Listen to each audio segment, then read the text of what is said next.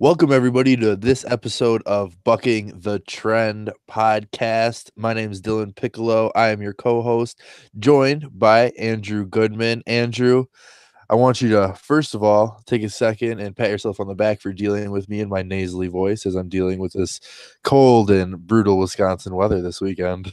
oh, man, you just stay indoors, man, crank up the heat and drink some Gatorade. You should be good. Absolutely. But I can't complain out here because right now in Arizona it's about 55 degrees around 10 a.m. So it's a lot warmer here than it is over there, I can imagine. Absolutely beautiful. But this is going to be really cheesy. But I also think Wisconsin has the hottest team in the NBA right now. Oh, but um, I see what you did there. very punny. Yeah, very good. Um, so we're here to recap uh, a little bit of the Bucks versus Timberwolves game that was on Saturday night. Uh, the Bucks did not come out uh, very strong defensively whatsoever, um, but they eventually held on to win 140 to 128. Andrew, um, the beginning of the game defensively was not very good uh, from the Bucks. I mean, it took them 140 points to beat Minnesota. Um, what what defensively kind of stood out to you? Well, you know, like you said, they just came out defense defense optional for the Bucks. It was very strange. It kind of looked like they didn't really get up to play the Timberwolves, you know, a team that's struggling. But you know, it's the NBA. It's unpredictable. You never know who's going to bring it on each night. So I think there was a little of that going on. And also, I noticed the Bucks were switching a lot more, especially after Anthony Tolliver hit a multitude of three pointers. The Bucks sort of changed their defense a little bit. And it took about three and a half quarters for them to get locked in defensively. And I think, you know, as per usual, point guard Eric Bledsoe really helped sort of t- change the tide and, you know, help the Bucks lock down the Timberwolves for the final stretch and secure the win. For sure. It was a kind of a combination between Derrick Rose and Tolliver that really kind of put the game into limbo for the Bucks at a certain point. Rose was 23 and Tolliver was 17. As you mentioned, he had five threes on the night, so that was pretty uh pretty big off the bench for them getting 40 points um just off those two guys. Um I thought defensively that the problem would be is the are the Bucks able to get stops? Uh, I thought I tweeted it off of uh, the Bucking the Trend account and I believe that the Bucks needed to play defense to win the game, but turns out I was wrong because this is the new 2019 Bucks, and if they need to put up 140 to win, they're gonna do it. right, and it's weird when you look at how many points Minnesota scored each quarter. The first they scored 32, second they came back with 38, and the third they scored 39. But then you get to the fourth quarter and they only score 19 to Milwaukee's 33, which is really the difference in the game. But you know, like they say, better late than never. So, I well, I thought, thought it was Middleton. I, go ahead. Yeah. I also thought Khris Middleton that spurt he had a 13 straight points where it looked like Minnesota was starting to you know build a little lead, quote unquote. And Khris Middleton really helped you know stabilize thing, hit some shots to help the Bucks propel to victory. Well, it's massive, and we said it on the last podcast, and I'm going to continue to say it to the end of the game. Right now, the Bucks are in a trial process with this new roster with Mirotic. They're going to have to figure out some things, but they're good enough to win these games however way they need to. And and I like I said also, it's another notch on their belt. You know, you don't play well defensively, but you can still win a game. How v- important is that experience? I mean, obviously you're talking about the Timberwolves who probably aren't going to be a playoff team. So you have to take that with a grain of salt. But being able to do this against an, an NBA team just kind of shows me that if it comes to the playoffs and they need to put up a big number, they can put up a big number. Right. And you look at their stats, they shot 52%, 52.6% from the floor, 44.2% from deep. They made 19 threes. They only missed one free throw. They were 21 to 22. They only turned 11, they only turned the ball over 11 times and they had 28 assists. So when you look at that, you would have thought, oh, hey, the Bucks probably should have won this game by at least 20. But you know, like I said earlier in the in the broadcast, NBA is the NBA and it's really unpredictable. And I think that's what makes the NBA so special as a sport. I want to talk a little bit about Mirotic to be specific. Um, a game high off or for the off the bench for the Bucks 17. 7-11 from the floor. They definitely were not get having any problem getting him the rock to shoot it. Um, Are we seeing Mirotic kind of evolve into that sixth starter for the Bucks? Yeah, you know that's an interesting point that you bring that up because if you look at the other players for the Bucks bench, Ersan was great with 13, but other than that, you have Sterling Brown with four points. George Hill didn't score. Pat Connaughton didn't score. Neither did Tony Snell. So Ersan and Sterling Brown combined for 17, and Mirotic scored 17 by himself. So anytime you have a player off the bench that can come in, hit threes, he was three of six, seven, 11 from the floor overall it's just huge. And the addition of Nikola Mirotic is just going to propel this Bucks team to whole new heights. And like you said, six starter off the bench. I think that's a perfect way to label it.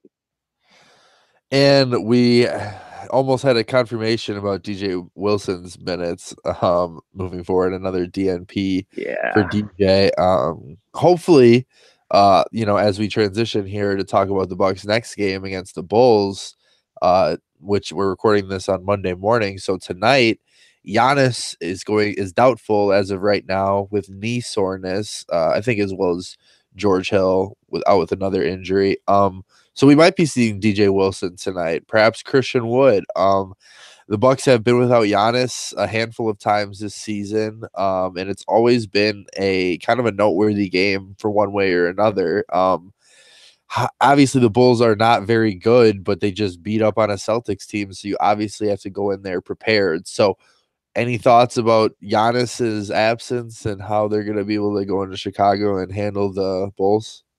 Well, you know, let me put it on the record that I hate the Chicago Bulls. Number one, number two. Anytime you're without the best player in basketball, obviously it's somewhat of a concern. But you know, this is a game that you're totally okay with him missing. Obviously, Giannis's health is of the utmost priority. So not really bothered by it. But you see, the last time these two teams played, Milwaukee came away with the 112-99 victory, also in Chicago. But I feel the last few seasons, no matter how good or how bad the Bulls are, they always are sort of a thorn in the side to the Bucks whenever they match up. I don't know what it is. But if you look at the Celtics, the last three wins have been pretty commanding. The Memphis, Orlando, and Boston. Hey, don't take that for granted. Orlando's been playing better. They mollywop Boston. Zach LaVine had 42. And for the Bulls, ever since they acquired Otto Porter Jr. from the Wizards, I thought that that's been a big boost to that team offensively and defensively. Man, I wonder who they shipped out to get Otto Porter to make this huge change. I don't think they shipped out much, to be honest with you. I think they might have stole him. um, yeah. Well, you know, obviously the Bulls have kind of treated the Bucks like the baby brother over the past, I don't know, past 20 years. It's so been a long, long time. It's nice that the Bucks can kind of go in there and know that all right, without your best player, you still are, I believe it was an 11 point favorite for tonight uh, as I saw last. So the Bucks really don't have, in my eyes, many concerns other than kind of that little brother mentality that the Bulls kind of have. And I think that's an interesting mentality that the Bucks are going to kind of carry throughout the rest of the season. And I think it's obviously something that they have carried through so far through this season with kind of the lack of uh, belief in their extended playoff success uh, potential this year. I mean, and rightly so, obviously, because they haven't won a playoff series since 2001. Um, I just think it's kind of immature how people are kind of minimizing what this team is doing almost. No, I agree. And like you said, that, you know, kind of embarrassing streak about not winning a playoff series. But how could you say that this Bucks team from this year compares in any way, shape, or form to the Bucks team that last won a playoff series? I think that's pretty ignorant and while you know you really can't ignore the streak, it's like you have you any people who say like, have you watched a minute of this Bucks team this season? Like, are you kidding me? No, they're just I, they're just running through the NBA. No matter who it is, mediocre teams, bad teams, elite teams, they're just running through whoever they play, home on the road. You know, even throw them in a neutral court, I'm sure they'd still freaking kill their opponent. No, seriously. I mean, let's just put this into perspective for you here.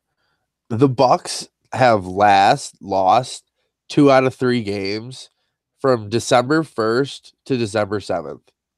Is the last time they've lost two games within three of three attempts. Yeah, they haven't even lost consecutive games this season, and I don't think they're gonna do it all year. I mean, unless you know they lock up the seating down the stretch and you know they rest a bunch of starters. I guess that would be the case, but then even then that would have a big asterisk next to it. So when you look at what the Bucks are doing this season, how do you not feel comfortable picking them to be the favorite coming out of the conference? I think it's a recency bias. I, not not a recency bias. I think it's a what have you done for me lately bias. And I think it's people choose and people pick what they're comfortable with. I mean, you could think about it in anything. I mean, if we're talking about food, if you're driving down the interstate and there's a restaurant that you've been to your whole life or somewhere that you haven't been, research says that you're going to stop at the place that you're comfortable with. Reliability and that's just how people work and operate. It takes forward thinking people to kind of search for that next thing. And when you look at what bat what I'm not going to say all basketball people, I'm going to say some basketball people they're afraid to try that new thing.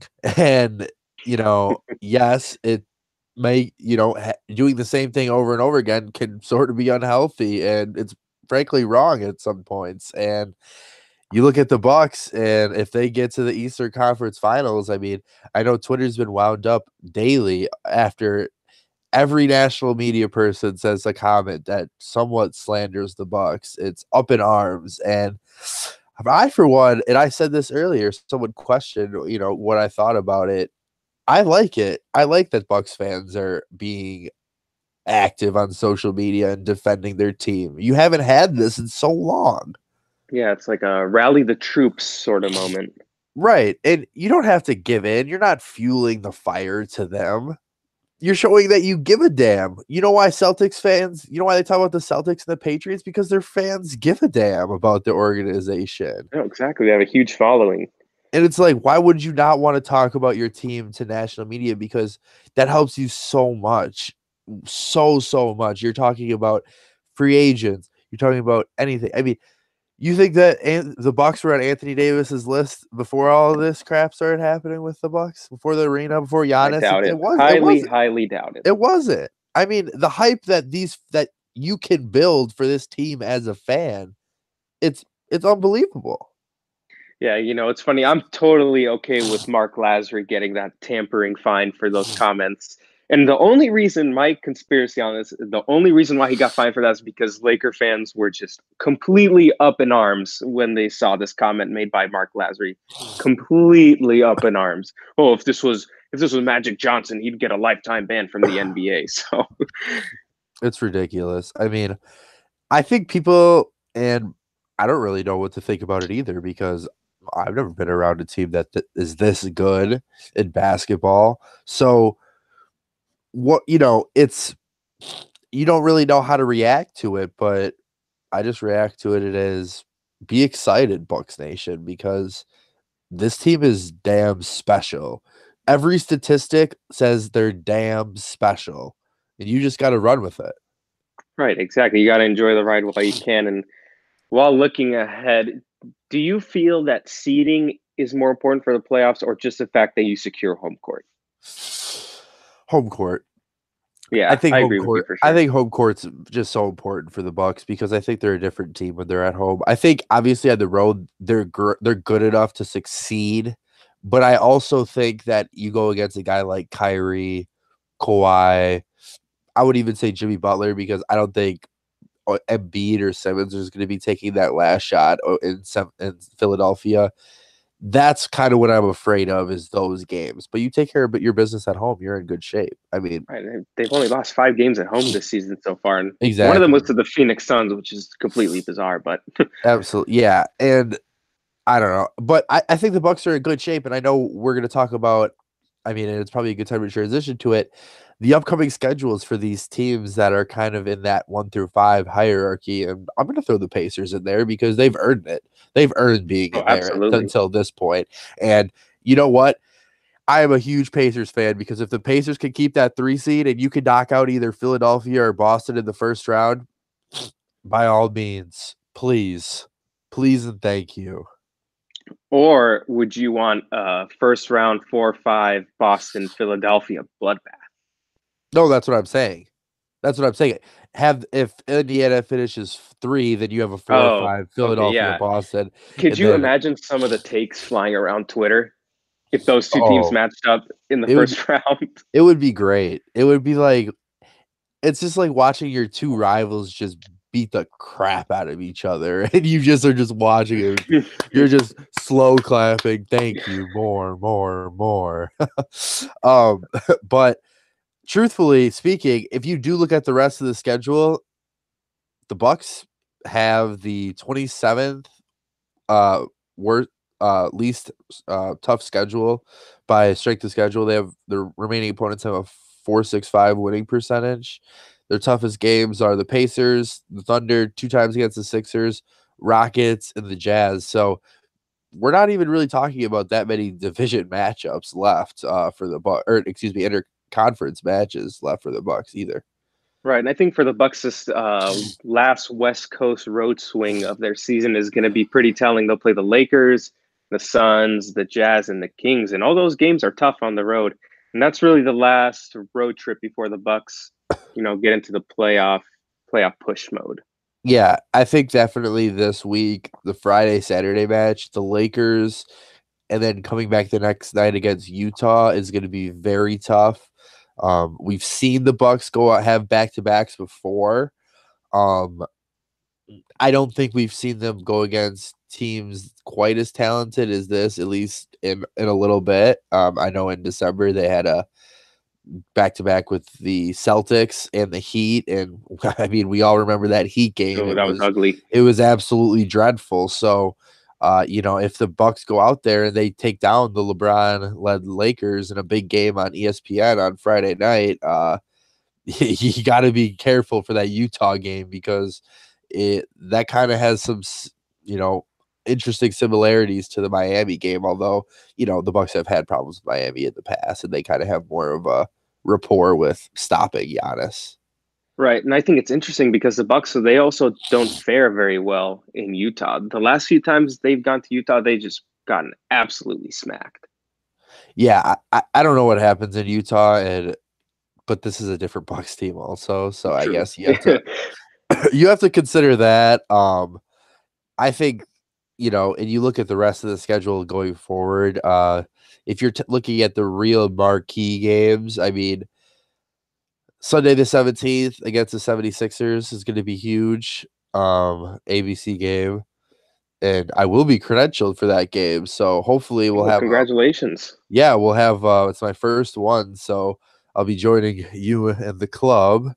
A a a and um hopefully I'll have some uh cool audio and some video that we'll be able to push out on social and maybe incorporate with the podcast afterwards. So that'll be uh definitely exciting to do. Um but yeah, that'll be one of the big marquee games and then they actually go to the Philadelphia on April 4th for a TNT game uh on a Thursday night there. I also think they have, correct me if I'm wrong, but there's a Saturday primetime ABC. I think it's Bucks Philly. That might be one of the last games of the season, Oh. or at least I thought so. Well, that's the prime time Sunday game. Oh, that's a Sunday game? Yep, that 17th okay. game is the prime time game. I so Never mind then. they have the Lakers in prime time, I know. They have the 76ers twice in prime time.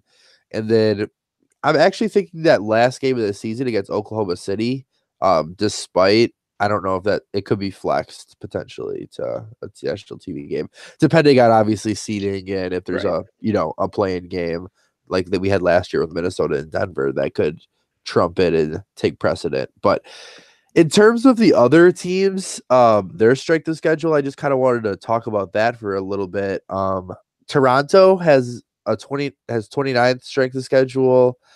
The Philadelphia has the 22nd, and Boston has the eighth toughest. So interesting uh stretch. I know we broke it up and you took the Pacers and the Raptors. Any highlights from that schedule those schedules that you want to touch on? Well, looking at the Raptors, they actually play Boston tomorrow in Toronto. That game's on TNT. And then they play Portland on March 1st. Then they have to play Houston on the 5th. And all these are home games. They have a game at Cleveland, which is on TNT for some reason, oddly enough. Then they also play the Lakers, but that's at home on the 14th. And then they have a home road set with the Thunder from the 20th of March and the 22nd. And that really looks to be their last tough stretch of the season is the 20th to the 22nd. You know, after that they play Charlotte, Chicago, New York, Chicago again, Orlando, Brooklyn, Charlotte, Miami, and they close out with Minnesota. So, you know, this Bucks Sixer or excuse me, Bucks Raptors, you know, jousting for the one seed is really going to come down to the last day of the season or last week per se and hopefully it ends up in our favor uh, Yes. as the number one seed uh, with that because that would be absolutely massive. And I just want to double check. So, uh, finals seed uh, home court advantage is overall record, correct? I believe. for the finals. I believe that's how it is. I, you know, I think that's how they moved it. They just changed it. What was it? Uh, last year was the first year they did it. Yep. Because wasn't it All Star for a little bit, or was that just for baseball? No, ba- you know, baseball. They, I think baseball finally got rid of that dumb rule that the winner, the team winner of the That was All. Star game gets home field. Uh, yeah, like who thought that would be? A Oh, a huge advantage in the World Series is decided by a bunch of guys on crappy teams that don't give it a F. You know, I know. Seriously though, really. I mean, who would have thought? I mean, some World Series could be changed if you look at like the they're really good. easily. I'm sure if you really broke it down, but I'm sure there's another podcast for that.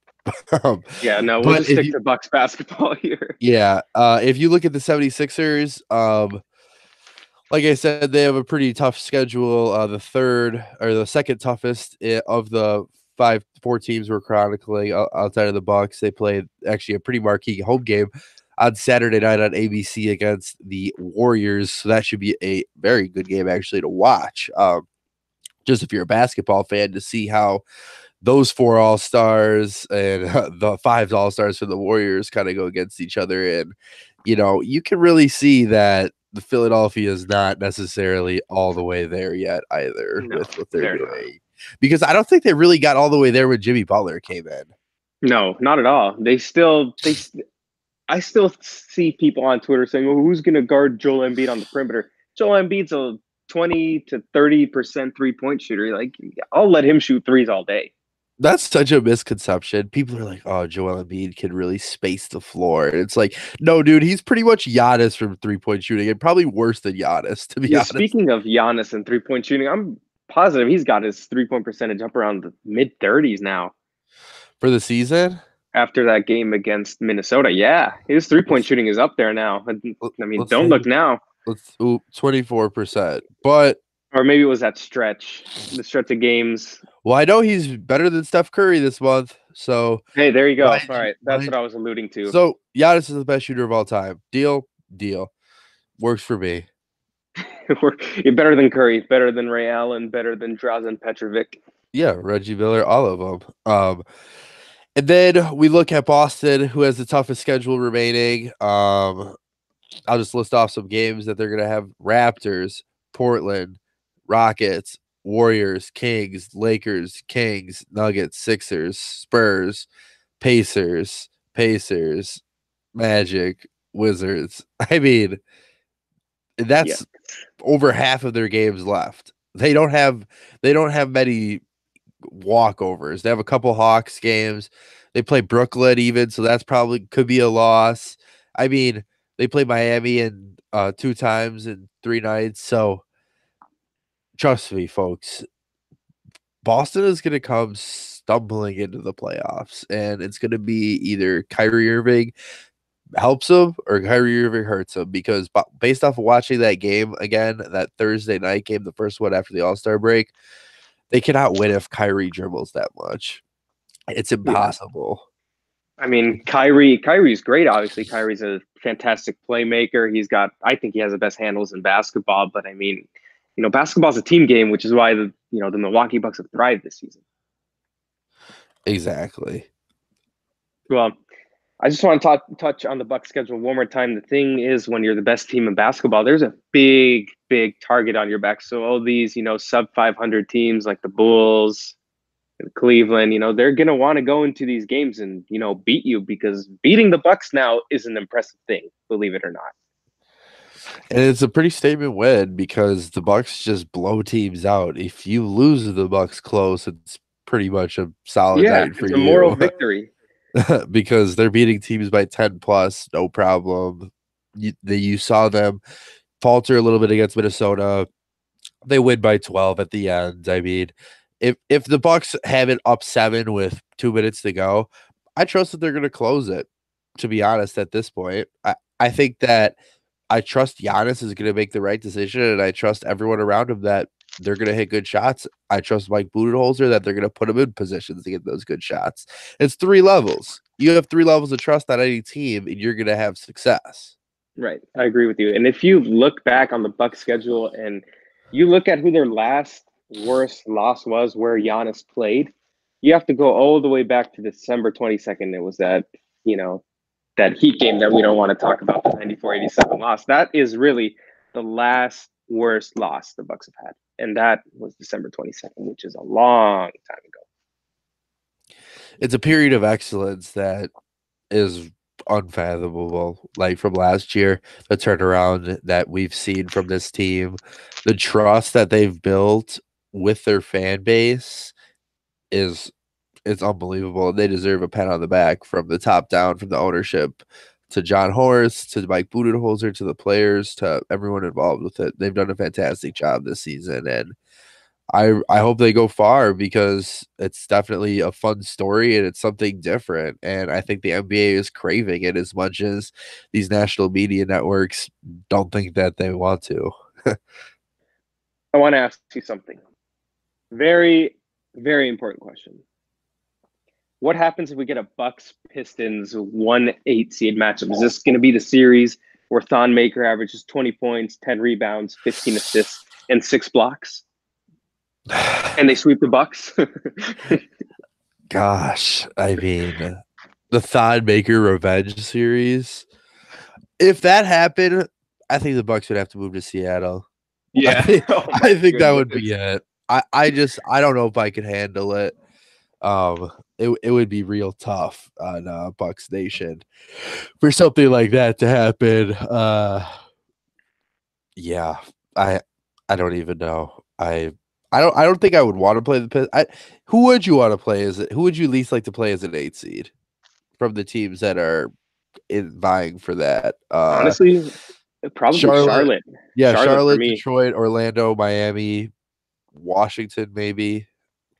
I would throw in Charlotte, Charlotte or Miami. Miami's done a good job at stopping Giannis. You know, in previous games, but the Bucks will have the advantage of home court, and probably not playing on a back to back where you have to travel from Boston to Miami overnight. So you have to throw that into it. But for some odd reason, I feel like the pesky Hornets, they always give the Bucks some sort of, you know, fits whenever they meet up. So it's Kemba, but I think they kind of figured out Kemba last game and tried to force him to hit that mid range yeah. a little bit more. Um, which they've been really doing a good job to all point guards that like to shoot threes, really been pushing them, funneling them into Lopez, uh, so he can make plays at the rim, which he's been doing a great job of his rim protection. I mean, Thon Maker, who Brook Lopez has been more of a consistent rim protector than Thon Maker has, to be honest right. with you.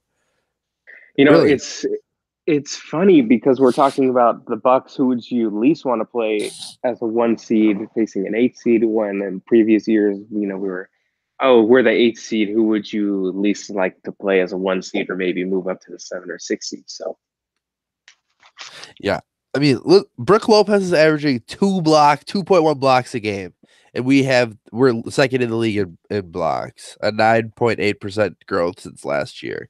Also, that technical foul called on him after he just totally oh, dunked dude. on Dario Saric was so soft. It's, it's, it was. But I will take that technical twenty times out of twenty. It's sure. like too bad. I mean, Sean Kemp, dude, he was like pointing at him like, "You fool, you peasant."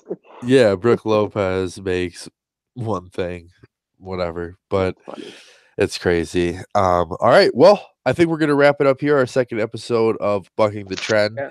I want to thank everyone for tuning in. We're on a bunch of new platforms now, um, which is absolutely awesome. If you're here to listen, um, just a couple of them: Stitcher, uh, Spotify, Google Podcasts. Mm-hmm. Um, Not iTunes yet, though. not iTunes. Still working on that. Working on iTunes, um, Radio Public, Breaker. So we're everywhere. So if you look up Bucking the Trend, please subscribe and follow on your favorite network. Um, also check out our social media at Bucking the Trend Pod on Twitter. We have uh we live tweet games, have some cool content when we're there, and um yeah, I we love having you listen. So thank you. Yeah, and you know we'll be back on tomorrow with a special guest to preview the Bucks and Kings game upcoming. Absolutely.